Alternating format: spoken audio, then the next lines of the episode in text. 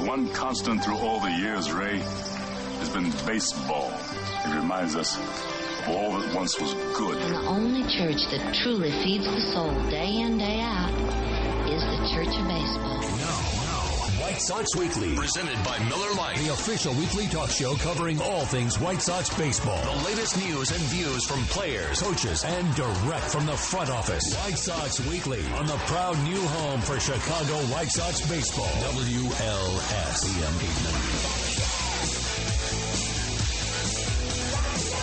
Good afternoon and welcome into White Sox Weekly here on WLS AM 890. I'm Connor McKnight. Thanks for hanging out with us this afternoon. Got about an hour of White Sox talk here with you on the Saturday, the final Saturday before pitchers and catchers report. That, of course, happens on Valentine's Day, the 14th for the White Sox. Could not be more excited. Of course, it's an excitement that builds up and then gets triggered, and then you wait a couple more days for actual baseball games down there in Phoenix. But fear not, we've got those coming up sooner rather than later. In fact, the 24th, yeah, no, the 25th, 26th, and 27th, 25, 26, and 27 of February, WLS will bring you the first three spring training games for the White Sox. Excited to bring you that stuff. The first one's against the Dodgers. Next one is against the Rockies. And then that 27th game is against the Chicago Cubs. Got a heck of a show for you this afternoon, though, before we get to the actual baseball. Here's what we've got going on in the show this afternoon. A couple of big guests. Uh, we'll start out with White Sox third base coach Nick Capra. Nick's transferring over from the player development department and moving on to the field, so he'll wear the pinstripes and everything this next season. We'll talk Nick about that transition, about why uh, this was the thing he wanted to do. You know, also what the transfer does for the development side of the White Sox.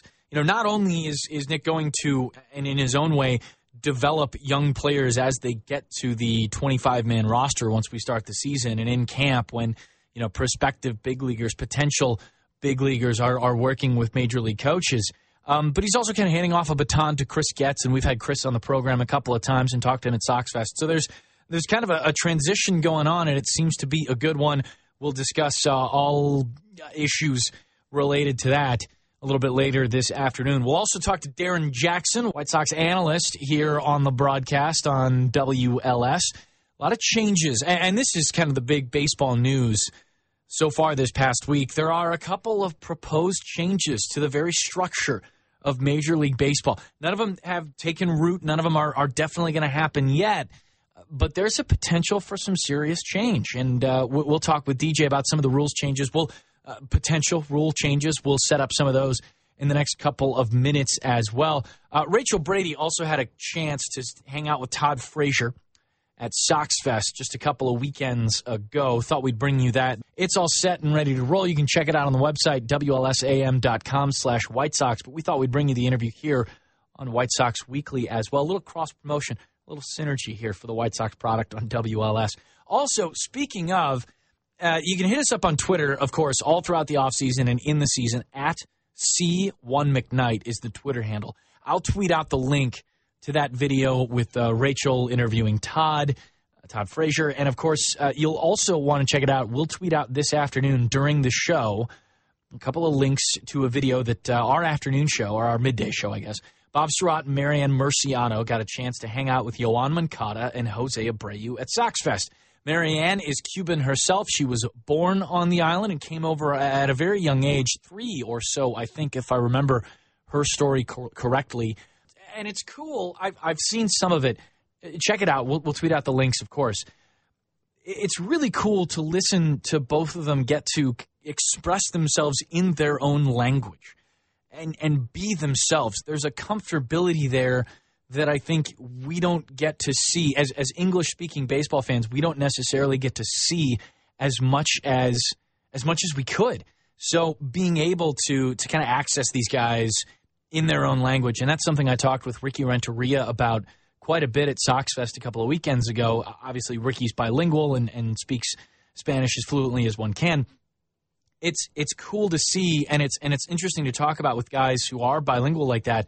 Just the the transposition that happens in one's own head and the different I don't want to say moods necessarily, but the different attitudes that guys can kind of affect when they're speaking in their own language and when they're having to, you know, translate in their head, uh, whether it be a question or what they're actually saying or just kind of, you know, do all the work around. So cool to see. Awesome video, some fun stuff too. The guys were all joking around and uh, we'll tweet out those links at C1 McKnight is the Twitter handle that you can follow all season long uh, for our news here on the White Sox on WLS. So, no doubt you've heard, and, and this is kind of the big discussion here uh, over the last week or so in baseball. Uh, there are three really big potential changes to Major League Baseball. The rules, the very backbone of Major League Baseball, uh, may in fact be changing. Here is what's been proposed to the Players Union in essentially uh, different spoonfuls, different sized spoonfuls. One is that baseball would like to eschew the intentional walk. No longer would a pitcher have to throw four wide ones to give a guy first base if somebody wanted to, uh, if a team wanted to intentionally walk a hitter. No, instead, the manager would just point on down to first base. The batter would uh, ditch the helmet, ditch the bat, jog on down to first. Well, I guess you take the helmet with you. Uh, the bat, though, you got to leave at the plate, head on down to first, and you get your free bag. The other one uh, the next proposed change, and again, these all have to be you know accepted essentially by the union. So we'll see where that goes, and not too much time before spring training games start. So you would imagine that there's a little bit of pressure on getting these rules agreed to, if if indeed they're going to be agreed to, getting them agreed to before games start. At least that'd be my guess. Uh, but the other one is the idea that they'd like to move the strike zone up some on the bottom portion of the strike zone they're not comfortable, or I shouldn't say not comfortable, but the Major League Baseball would like to move the strike zone up from, you know, the hollow of the knee to the top of the knee through different pieces of research and, and the good folks at Fangraphs and MLB.com. There's been a lot of, of research done on the strike zone itself. And it looks like since about 2009, the strike zone has gone about three inches lower. And pitchers are getting called strikes in that area where called strikes, swung strikes, the whole the whole gamut, um, where it really isn't in the rule book a strike. More on that in just a second. The other one, and this is kind of the wild one. I mean, the no intentional walk, fine, whatever. It intentional walks were at an all time low last year. So the idea of removing them from the game and saving time is kind of it's it's not really it's not going to cut you time.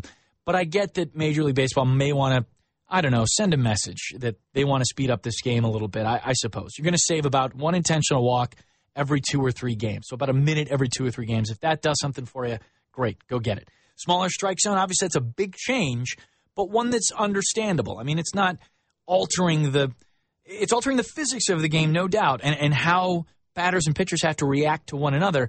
But there have been smaller and wider strike zones throughout the history of this game. That's that's understandable. This one, though, a little bit different and we'll talk through all of these with uh, with Darren Jackson on the other side of the 1230 news and and get a former player's take on what these rules may do to guys eh, both inside and outside their own brains.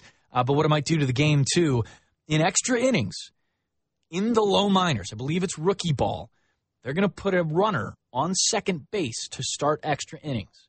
The idea is to speed games up a little bit. The idea is to stay away from having to use position players pitching. The idea is to stay away from marathon ball games that get out of hand and can really wreck uh, a, ball club for for a day or two or even four or five after playing one of these after playing one of these marathon sessions. So those are the proposed rules. We'll talk about all of that with Darren Jackson on the other side of the 1230 news. Of course, we'll wrap things up. I'll give you a couple of stats that I found on that smaller strike zone, on the intentional walks, and on extra innings, that, that proposed rule change, too. All of those pending. We'll have to see what happens, but games start on the 25th of February, at least for the White Sox. And we'll bring you that one, of course, here on WLS. We'll see what kind of rules we're playing with. Take a quick break here, step aside, and White Sox third base coach Nick Capra is going to join us here on White Sox Weekly. You've got WLS AM 890. Welcome back to White Sox Weekly here on WLS AM 890. I'm Connor McKnight. Uh, we've got Nick Capra coming up in just a second or two, but I want to tell you this. The 2017 Ballpark Pass goes on sale February 21st at 10 a.m. For only 39 bucks, You can go to all 11 home games in April, excluding opening day. Plus, for a limited time only, you can add opening day tickets to your pass for an additional 25 bucks. Don't miss out on this incredible value at an unbeatable price. Visit whitesox.com slash ballpark pass for more information. So, Nick Capra, White Sox third base coach, joining us here on White Sox Weekly. 22 years in the White Sox organization, and you've worn a lot of hats over those 22 years. What prompted the uh, the move from player development to third base coach this year, Nick? Like you said, I've been in the organization for 22 years, and um, probably 16 of them are me being on the field, um, which is kind of where my passion is, is to be on the field and uh, to be an instructor and to teach, to coach, and uh, those are things that uh, you know I feel comfortable doing. Um, not that the the uh, director of uh, player development wasn't a, a challenging job. I really enjoyed that. I learned a lot from it, but uh, I think more uh, my, my passion was more to be on the field, and uh, the opportunity arose where uh, uh, Rick Renteria uh, asked me if I wanted to join his staff, and uh, I said absolutely. So, you know, this this won't be altogether strange to you, though it'll be, I, I think, the first time you've been a um, a member of a, a, managerial staff in, in quite some time, right? I mean, it's this is this is a little bit different than the on field stuff that you've done before. Right. Well, yeah, it's been a while. I managed the, the first like the come aboard the White Sox in '96, and I managed for the first ten years. So I was, um, you know, I had, did have the experience as, as a manager and a um, and whatnot, running the running the club, and then uh, I was a hitting coordinator for a couple of years, field coordinator, and the farm director, and um, so it has been a while since uh, I've been a, a member of, the, of someone's staff. What what has the years in the I don't know front office, uh, technically speaking, what have the years as the front office, uh, as part of the front office, done for you know your coaching style? Have you learned things from being the director of player development and, and doing things from that perspective that you'll now take on field that you might not have thought of before? Yeah, I think so. I, I think there's a learning experience, uh, you know, day in and day out in this industry. There's always, you know, the game changes. You change with the game. Um, as everybody knows, uh, the analytical part of the game is, is uh, a, a big part of it nowadays. And, uh, you know, I, I was around the people in the office that uh, um, were bringing that on board. And, uh, you know, I kind of had a firsthand taste of that. And, uh, so hopefully that'll help uh, uh, help down the road. You know, somewhere down the road. You'll be in a position too. I would imagine, at least the White Sox will be, where a couple of young players coming up throughout the course of the season perhaps will really impact the way the roster looks. Uh, from your perspective, what's what's your job when those guys and, and, even some of the younger guys that you already have on the roster, like Tim Anderson, what's your job as it pertains to uh, to young players coming up? Well, that's where I think I have a little bit of an edge because, uh, you know, being in player development for so long, I know some of these kids. I know the majority of the kids that come up. Um, you know, at the big league level, I, I think we're all on board that uh, with Rick and the, rest of the staff, we're all on board that we still have to continue to teach at the big league level.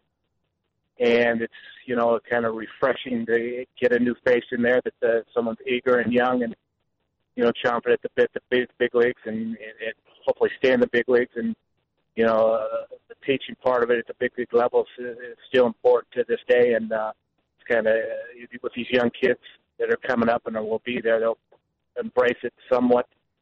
You know, I hate to say it, but somewhat more than some of the older guys that have been around for a while. But uh, uh, they all need a little refreshers course here or there uh, along the way. What's your conversations been like with uh, with Chris Getz, who's come in and now has the, uh, the the player development title? Seems like a bright young guy. Seems like a guy who's who's ready to learn on the job and, and take over some. Have you had you know kind of transfer of, of powers kind of thing go on with Chris over the last couple of months? Yeah, it's kind of funny. Um, we as everybody knows, Chris we drafted uh, Chris out of the University of Michigan, and I was managing in um, Kannapolis year we signed. So uh, he, he uh, uh, played for the Kannapolis club that I managed, and uh, so I know him from the ground zero. And yeah, we have communicated a lot since uh, the uh, the positions have changed. Um, I, I, you know, obviously, I told him that any, anything I could do to help him in the transition, I would. Um, you know, he's a pretty bright kid. He's going to do a wonderful job. I don't know how much help he's going to need from me, but uh, I'm there for him if he needs uh, a little help along the way. What are the ways that that the White Sox way of, of identifying players and developing players changed over over your time in that post? And how have you seen? I mean, the White Sox have a, a bunch of young guys ready to, you know, ready to ascend to the major league level, and some guys who have, you know, whether it's guys like Marcus Semien or Trayce Thompson who have moved on, but have also uh, made impacts at the major league level. How, how have things changed? How did things change under your watch? You know, I think they changed from um, you know day one when I entered the organization uh, through player development. The, side that I've uh, been on forever is, you know, I think Kenny was a farm director when I come aboard, and he, he had a different philosophy on how to do things. Um, he got to the general manager's job, and uh, we went through a couple farm directors since then, and you know, everybody's philosophy is a little bit different. Um, you know, as of recent, you know, I, I know in, in the past that we've, you know, in our development system, and I think this goes along with everybody else in the industry. You know, you have pieces and parts that you put together um, at the minor league level that can possibly help you at the big league level, whether it's a trade, you know, trade a couple of your prospects away to get a piece that's going to help you win a World Series, which we were fortunate enough to do in 05. Um, and now we're on the other side of that, where we're kind of in the rebuilding stage. We're we're trading some of our chips in, in um, you know, uh, making our player development system a lot stronger than it has in the past. So it does change from time to time, and you know, I think uh, we're all excited about the change we're going through now, and um, bringing some of these uh, other elite uh, minor league players in, and hopefully uh, get them ready to play at the big league level here in the next few years. We're talking White Sox third base coach Nick Capra here on White Sox Weekly for another minute or two. Uh, Nick, I want to ask you this: what's what struck you most about working with Ricky Renteria? It's not like you didn't know the guy. Obviously, he was in the organization and and there as Robin Ventura's bench coach last season. But now that you work with him, you know, pretty much on an everyday basis, or will be doing it as soon as we hit Arizona, what's what struck you most about Ricky? Um, we actually, Ricky and I go, have history. We, we go back a few years. We played together for a year. We managed uh, against each other for a, a couple years, and I've known Rick for a long time he just say, you know, his wealth of information, baseball information, baseball knowledge is is off the charts. His energy, um, his compassion for the game. You know, he speaks from the heart when he talks about baseball, and and uh, he has all those attributes that I think are are going to help him and us along the way um, to build confidence, help build confidence in these players that are there and the players that come up, and um, it's, it's just it, it, it, it, he has a refreshing, you know, mentality and attitude that he brings along that I think everybody kind of gravitates to. So, third base coach Nick is, and I'm sure you know this. It's it's a lot like being a long snapper in the NFL. Uh, hopefully, nobody really has to point out what you did over the course of a season, because usually, if they do, you've you've sent someone and maybe run them into a catcher or so. What if what have been your thoughts on, on preparing to know the outfield arms in this league, knowing the, the speed of your own runners? Obviously, this, uh, the third base coach could be a tough job at times. Yeah, it's uh, it can be, but I think if you put the time in and you educate yourself on some of the things you talked about, arm strength, accuracy, you know, the percentage of. Yeah, I'm trying to do my homework and you know look at the percentage of these guys throwing people out. You know, uh, individually, and you know not only the outfielders but the some of the infielders running out on relay positions. You know how their arm and accuracy works on throws to the bases and to the plate, and you know I just got to you know study and and uh, be prepared when uh, uh, the bell rings uh, on game day.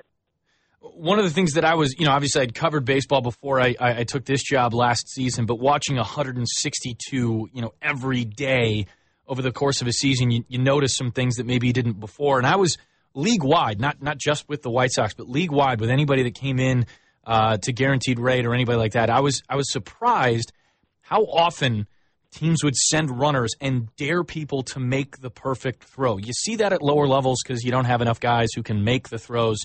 But even at the major league level, I was a little surprised with how often guys were sent and how often arms were, were tested. Has that changed some, or has the onus always been on the fielder to make that perfect play? Well, I don't know if it's changed that much. Uh, the game has changed a little bit where runs are at a premium nowadays. Yeah. Um, so you want to be aggressive, and obviously, I'm going to be a, a aggressive third base coach. Obviously, there's times when you can run and times when you can't, but we're going to, you know, push the envelope a little bit. I don't know how many, you know, offensively, I don't know how we're going to be. Um, if we're going to be a, a run scoring team, but uh, we'll, we'll play the we'll play the scoreboard and be aggressive when we can and take our chances when we have to. And um, there's a lot that goes into it, you know, who's hot, who's not, who's coming up next, who's in the hole. All those things kind of come into play, and um, you know what what portion of you know what inning of the game you in. Are they, they bringing you know their seventh, eighth inning guy in. They bring their closer in. All those things kind of come into play. Uh, you have to think about somewhat, but runs are you know they're they're they're not easy to get nowadays, and we want to take advantage of every little thing we can.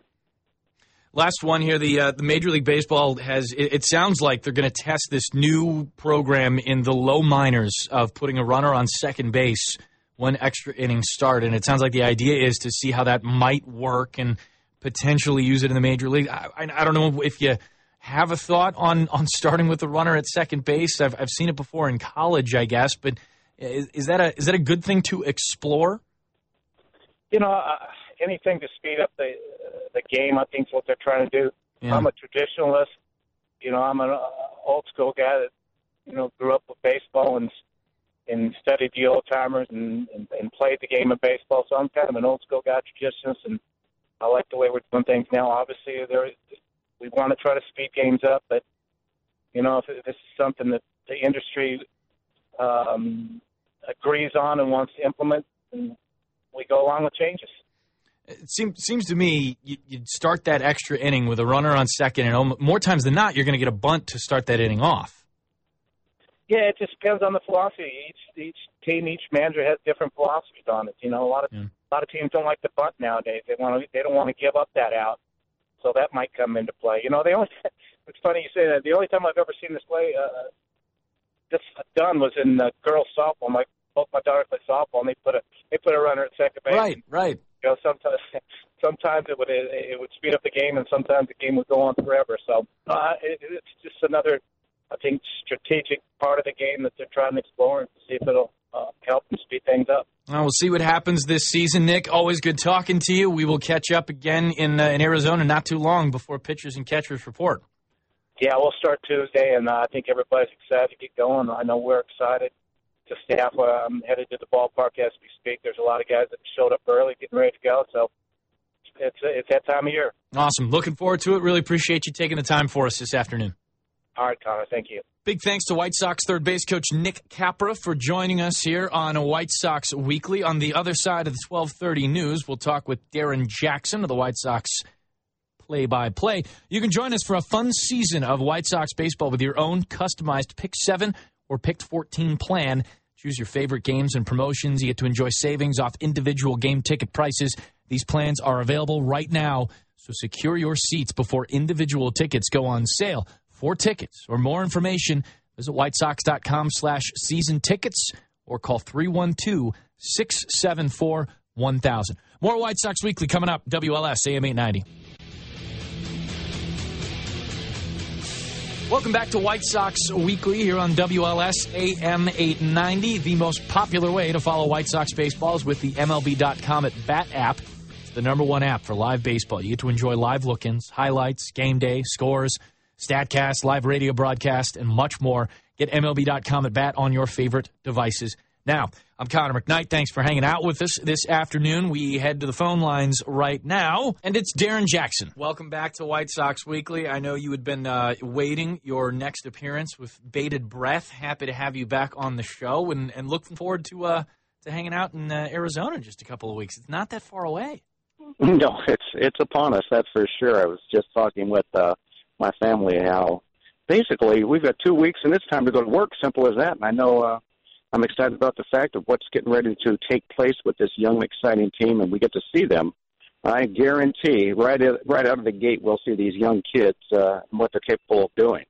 Oh, no doubt. And and I know we're going to talk a lot about this White Sox roster and the depth that it now has, the the alterations that have been made throughout the next couple of weeks. But I, I wanted to call and, and talk to you about the proposed couple of rules that have been thrown out there in a few reports over the last week or so, because I, I find some of them pretty interesting, um, even if they're they're maybe a little far fetched. Uh, of course, there's the idea that we're going to start in some of the lower minors with a runner on second base in extra innings. There's the idea that uh, Major League Baseball would like to raise the bottom three inches of the strike zone, you know, move from that hollow of the knee to above the knee. And then the idea that we're going to do away with the intentional walk. I guess to start, DJ, did one of them rankle you or, or catch your attention more than the other? well, I think if anything, you're going to immediately go to a man on second base. It's like, you know, it's like that automatic runner for the pitcher. He doesn't, you know, he hits, but he gets stand there and somebody runs for him if he hits the ball, kind of thing. No, right. uh, I mean it sounds crazy, but realistically, I, I get the point. I, I see where you know you you want to give a team an opportunity to score as quickly as possible and not make a game drag on for 16 innings or whatever it may be. And my only comparison is is when I was talking to you off mic a minute ago in Japanese is in Japan they actually had extra inning regulations. Um, you could only play 12 innings. That was it. Game over. If it was a tie, it was a tie. That was in the Pacific League. Hmm. And in the Central League, they had an actual time uh, that you were allowed to play a game in. And if you weren't done by that time, the game was over in a tie. So, you know, it's not unusual for me to see something different uh, compared to American style baseball because of my time over there. So if they were to all of a sudden incorporate runner on second base, let's see what happens from there. I think that makes things a little more exciting. But for me, you still have to give yourself an opportunity. You're going to have to play, you know, 11 innings, 12 innings, and then let's go to the man on second base situation. I don't think you just go, oh, it's the 10th inning, here we go, let's put a man on second. To me, that's over the top. Yeah, I think, and talk with Darren Jackson here on White Sox Weekly. I, I think what you what you maybe run into is kind of the domino effect, like how how managers would end up using relievers differently. I mean, with, with a runner on second base, you're essentially more than doubling the run expectancy in each inning. Uh, just based on the numbers. I mean, if you start to change the way you have to manage, knowing that that thing is coming up eventually, then you, you really kind of you perhaps throw your whole bullpen out of whack for a week because of of one game, even if you're just putting a runner on second base. Well, absolutely. Not only that, I mean, who who's the runner? Do you now carry a designated extra inning runner for a situation like that? Even though I know it's over sixty percent ex- expectancy that this runner is going to score, right? But I kind of I kind of look at it. Okay, is it the guy that made the last out the inning before? What if that was a pinch hitter? What if and it was a pitcher? Pitcher in, yeah, exactly. Same I mean, the, there's a lot of things to incorporate when you're just doing something that simple. It's it's not that easy unless you have an extra guy on the roster that can accommodate just sitting there all year long for the rare occasion that he needs to pinch run an extra innings, which obviously no team is going to want to do that, especially with the minimum wage the way it is. So, I mean, there's a lot going on with something as simple as this. We need a guy out there on second base. Plus, who does the run get charged to? I mean, if that if that runner scores, is that the reliever who comes in? I mean, that would be otherwise be a clean inning. Who gets tagged with that run? Exactly. There's so many implications. Not only that, you know, there's there's been bantied about for years. You know that especially pitchers feel this way. There should be a team run, not a uh, designated run for a pitcher that gets up a run when there's a mistake. Yes. That is, you know, like a fly ball lost in the lights that should be caught and everybody mm-hmm. knows it. Mm-hmm. And yet it's an earned run. I mean, maybe it becomes something like that. It's a team run given up, not to an individual instead. And I guess just to round out the extra innings idea, I mean, they're going to run it in the low minors and see what happens. I'm sure these specifics, you know, the questions that we just asked, they'll, they'll have to come up with answers to it at some point in this season in the low minors. But the other, you know, kind of part of this is if if that first run scores right in the top of the whatever 15th or something when we put that extra runner on, in the bottom, especially if there's only one run scored, we're going to see a bunt to lead off that inning. I would imagine what 75% of the time, right? Because you, you play to get that one first and then you keep going. Well, absolutely. I mean, it wouldn't be a complicated strategy except for everybody's anticipating that particular play. So right. now, as a manager, you have to think outside the box at times. You can't just all of a sudden say, well, they know I have to bunt them over. They've got to run. We can't try and move them over. So there's so many different aspects when it comes to the predictability of what's going to take place. But yes, if I'm down a run already, instantly you're saying bunt them over and get them in. I mean, you might bunt them over and squeeze them in just to tie the game, and then Yeah. what are you doing? Okay, let's do it again next inning. It becomes uh, repetitious to say the least. Yeah, then you might be gripping and ripping for a long ball to, to go ahead and win the game, and we're back to where we started. DJ, let me read you a stat. Did you know? I'm sure you did. We actually talked about it last year. 21.1% of plate appearances last year ended in strikeouts. And that is the 10th straight year that that percentage has either stayed the same or increased. With the idea that Major League Baseball has thrown out to the players' union, and granted they got to ratify it, of, of moving the strike zone up from below the hollow of the knee to the top of the knee, does, does that, in your mind, what does that do to the game given those stats I just read you? Well, I, I don't think the strike zone is the problem, to be honest with you, because it used to be a much wider, higher, or lower strike zone than what we're seeing right now. They're becoming more unified within the strike zone. Most umpires are agreeing that they think the pitches need to be more consistently called uh, throughout the league, not just individuals like they have their own strike zone. Now, I, I think the change is this: the reason that the numbers are up for the strikeouts is uh, teams don't care as much. They have not cared. They're saying, okay, it's not as important. We we're not worried about strikeouts. Players don't care. They're trying to hit more home runs. They want to see themselves on highlight films. Hey, to see how far I hit that. So there's no more uh, importance put on, hey, make contact. We need to make contact. Choke up, make contact. There's no more Joe DiMaggio's, you know, where he hits uh, 500 home runs, 400 home runs in his career and strikes out 300 times. That just that that doesn't happen anymore. There's there's no there's no type of player that's going out there that's going to put those type of numbers up. I mean, you look at somebody. To me, I look at somebody like Mike Trout, who you look at. You got speed, power, tremendous all-around athlete, and yet you look at his strikeouts and you're blown away. He strikes out 115 times, 120 times a year, and I'm thinking, you know, Mike Trout. I wouldn't assume that somebody that runs as well as he does and hits 300 plus still strikes out that much. So it's really across the board. I think it's just accepted in the game now. So if that approach is accepted, you know, if, if organizations and hitters are kind of accepting that approach, and then we take that bottom three inches, give or take three inches, away from pitchers, does that mean then? I mean, given that that kind of line, doesn't that mean that that hitters are going to see more pitches they can hit? Absolutely, the the strikeouts will definitely go up. I mean, down that is. There won't be as many it does create a problem. Now, you think about this. If you're a sinker ball pitcher and you hear something like that, I don't think that's an argument that a, a league is going to win because now you're saying, I've got to hang a sinker to this home run hitter. Right. I don't think that's going to make me successful. So, I, I honestly, I don't envision that becoming something that works in the game of baseball.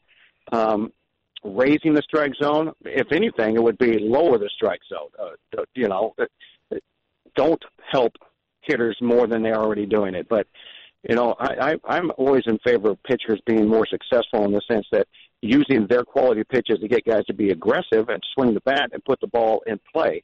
Uh, to me, the quicker out, the better. Let's not worry about strikeouts, even though we're seeing more and more pitches. Guys like to look and see their velocity. I throw 140, and I'm going to strike this guy out. All the things, all the gadgets that are part of the game now. Yeah. I think it's all all part of what we're seeing in the change of why individuals now are worried about striking him out more, and this guy's trying to hit the ball farther. Look at the uh, exit velocity. I mean, there's so many things that are in the game now that players are more worried about than just going out there and winning the game. So, as as baseball, eh, like as a as an organization, you know, from the commissioner's office and from that perspective, as as baseball from that perspective tries to find this middle point, the equilibrium in making sure the game moves to the pace that they'd like it to move and also has the action in it. Where where are we at from your perspective? I mean, you're a guy who's who came up through the minors, saw it from different perspectives as a player too. Where where are we at on that graph? Well, you know, the, the the areas to me, the only way you can really improve the time of games and make it more efficient is you've got to eliminate all the dead time out on the field. You've got to speed. You've got to have a yeah. pitch time. You've got to get that pitch going. You also got to eliminate the visits to the mounds, whether it be the catcher, the infielders, the pitching coach, the managers.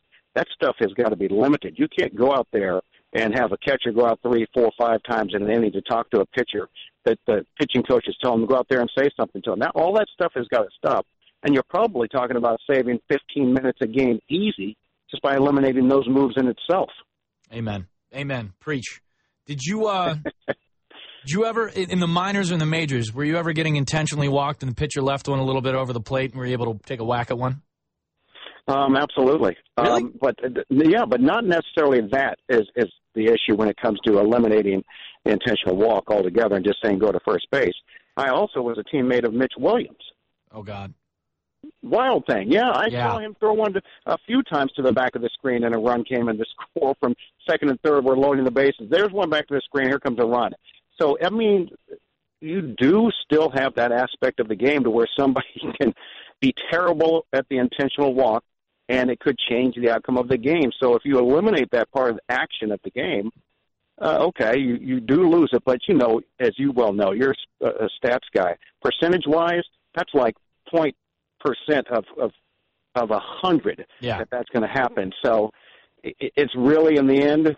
I get the point, but I have seen to where it's changed games where guys just cannot pitch out to intentionally walk somebody. No doubt. Intentional walks were at an all-time low last year in baseball, but uh, but you're right. I mean, when it when you screw it up, it really can go bad real quick. hey, look, we're looking at the you know uh, not a highlight film, a low light film guys doing this, and we can look at it forever. These bloopers. So uh, if it's eliminated, you know what? I honestly don't have a problem with that part of the game disappearing. DJ, appreciate you checking in as always. Great talking with you, and we will see you in Glendale in uh, in a couple of days. Thanks, man. All right, Connor, be well. You got it. That's White Sox analyst Darrin Jackson. You can catch him here on WLS, of course. He and Ed Farmer do a fantastic job on the play by play for your White Sox. You can bid on unique memorabilia from some of your favorite White Sox players, including Jose Abreu, Tim Anderson, Carlton Fisk, Bo Jackson, Carlos Rodon, and more in weekly online auctions. Visit whitesox.com slash auctions to start bidding. We'll be back to close things up here on White Sox Weekly. You've got WLS AM 890. Closing it up here on White Sox Weekly, our last without baseball players doing baseball things at the very least. Pitchers and catchers report next week. So our next show, uh, we will be, let's see, we'll be a week away from baseball, from actual, honest to God, well, spring training baseball on the 25th. I'm pretty pumped about it. I know DJ is, I know Nick Capra is, I know Todd Frazier is. You'll hear from Todd in just a minute or two. He had a chance to hang out with Rachel Brady, our White Sox reporter here on the station. We'll bring you that in just a couple. Uh, just wrapping up a, a few things from the proposed rule changes here that uh, DJ and I talked about just uh, bef- before the break. But I want to tell you that you can join us in Glendale, Arizona for White Sox spring training. Single game tickets for the 2017 Cactus League season at Camelback Ranch are on sale now. Tickets start at $10 per game with special promotions throughout the season. To purchase tickets online, visit whitesox.com slash spring or camelbackranchbaseball.com. You can also call 1-800-352-0212. The rule, proposed rule that catches my eye most is the idea that we might be raising the strike zone just a little bit on the bottom inches, right? We're going to go up maybe three inches from below the hollow of the knee to above the knee. That's kind of the rule in theory. And in talking with DJ about it, you know, I, I understand a lot of uh, the premise. I understand a lot of the pushback, and I understand some of the advocacy for it. I don't know that you're necessarily going to speed up the game by shrinking the strike zone. I would be surprised if that's what happens. You might see more action, though, and I get that. I get Major League Baseball wanting to see more action within whatever time frame they can establish for their baseball games. What I do want to tell you is this, and something that might be interesting to watch for if that strike zone does get changed. Some pitchers, and DJ mentioned this, some pitchers are going to have to change the way they work. And in fact, a couple of White Sox pitchers might be affected by moving the strike zone up just a bit. Jose Quintana is in the top 20 in major league pitchers for getting called strikes in that bottom three inches of the strike zone, the zone, the, the area that we're talking about perhaps going away. Q likes to work down there, or at least is effective working down there, getting called strikes in that bottom three inches.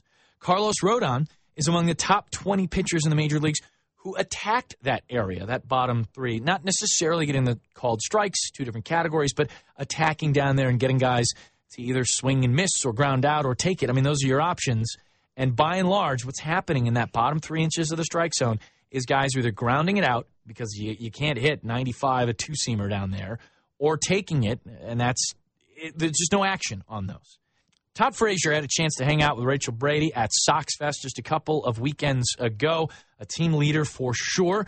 And of course, uh, some conversation around Todd as we head into spring training. Wanted to bring you that conversation. Here's Rachel Brady with White Sox third baseman Todd Frazier. Does it feel different being at Sox Fest this year?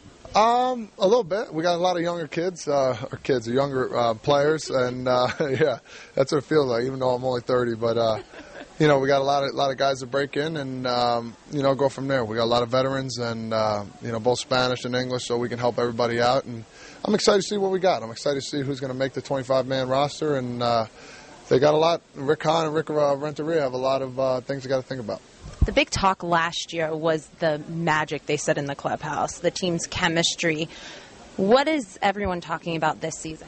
I don't know yet. We're, um, I guess, all the young guys we got because we haven't really, I haven't really talked to many people. I talked to Brett Lawrie a little bit, and um, I think there'll be a lot more talks once spring training comes around, and uh, hopefully everybody's healthy and hopefully everybody's ready to go. I mean, there's there's not much right now we can talk about.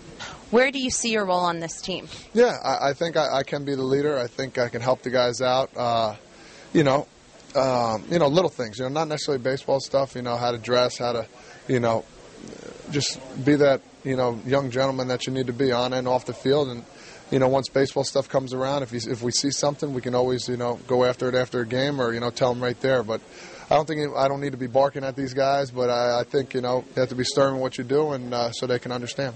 It is a young team. It's a rebuilding year.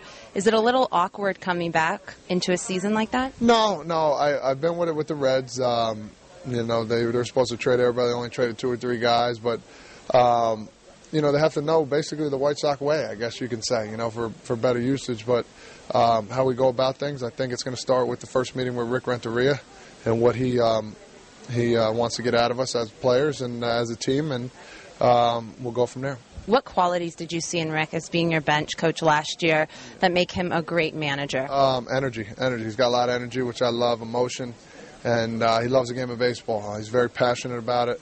Uh, wants to win, and uh, I think that's that's what we need in our leader. Energy. Brett Lawrie. You have a great relationship with Brett Lawrie. Have you been able to talk to him in the off season? A little bit, a little bit. Uh, I've been watching some of the videos he posts on Instagram, and uh, it's unbelievable, man. He makes me laugh uh, every day. And uh, my son actually, all of a sudden, he's like, "Let's FaceTime Brett Lawrie," just like that. And we FaceTime and they talk, and it's uh, it's pretty cool, man. We got a good relationship, and uh, he's ready to go.